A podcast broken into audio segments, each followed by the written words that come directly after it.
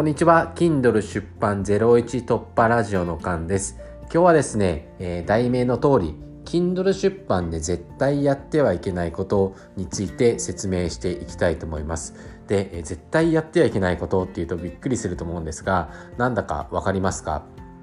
それはですね結論から先に言うと,、えーと、本の表紙を自分自分で作ることですね。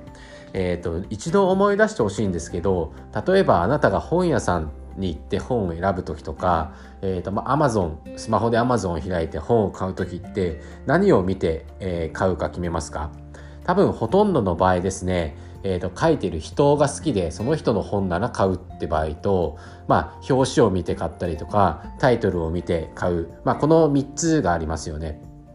で、えーと、多分ですねこれを聞いているあなたは何者でもない人だと思うので、えー、あなたの名前を見て買うってていう人は少ないと思います。なので表紙とタイトルを見て、えー、決めるってことですね。で表紙はですね自分で作って、えーと、その Kindle の表紙にすることもできるんですよで自分で作ればですね0円でできるんですけど、まあ、正直、えーとまあ、デザインが素人だとですね、えー、残念で目立たない表紙しか、えー、作ることができないので表紙は、えーと上手な人に、えー、お願いした方がいいですで、えっとまあ、デザインに自信がある方はもちろん自分で作って OK ですね。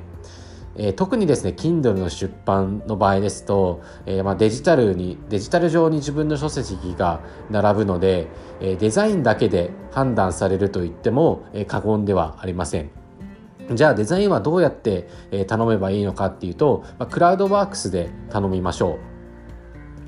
で、クラウドワークスを使ってですね、デザインを依頼する方法とか、デザイン依頼文のテンプレとかですね、デザイン依頼の価格っていうのは、実際に僕が使った、えーと、無料レポートがありますので、えー、ぜひ、えーと、無料メルマガに登録していただければ、そちらをプレゼントしているので、説明欄の無料メルマガ、えー、登録して、えー、特典ゲットしてみてください。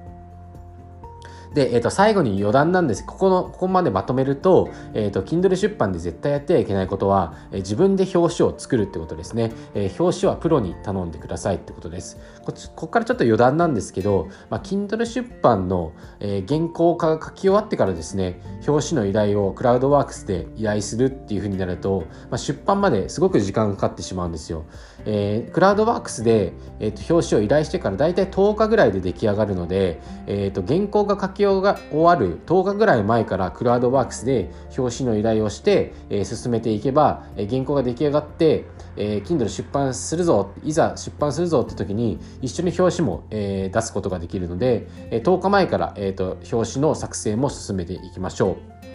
え、ー、と、意外にですね、え、ー、と、スピード感っていうのは大事なので、ぜひ、えー、頭に入れておいてください。えー、それでは今日は、えー、Kindle 出版で絶対やってはいけないことになりました。それでは以上になります。バイバーイ。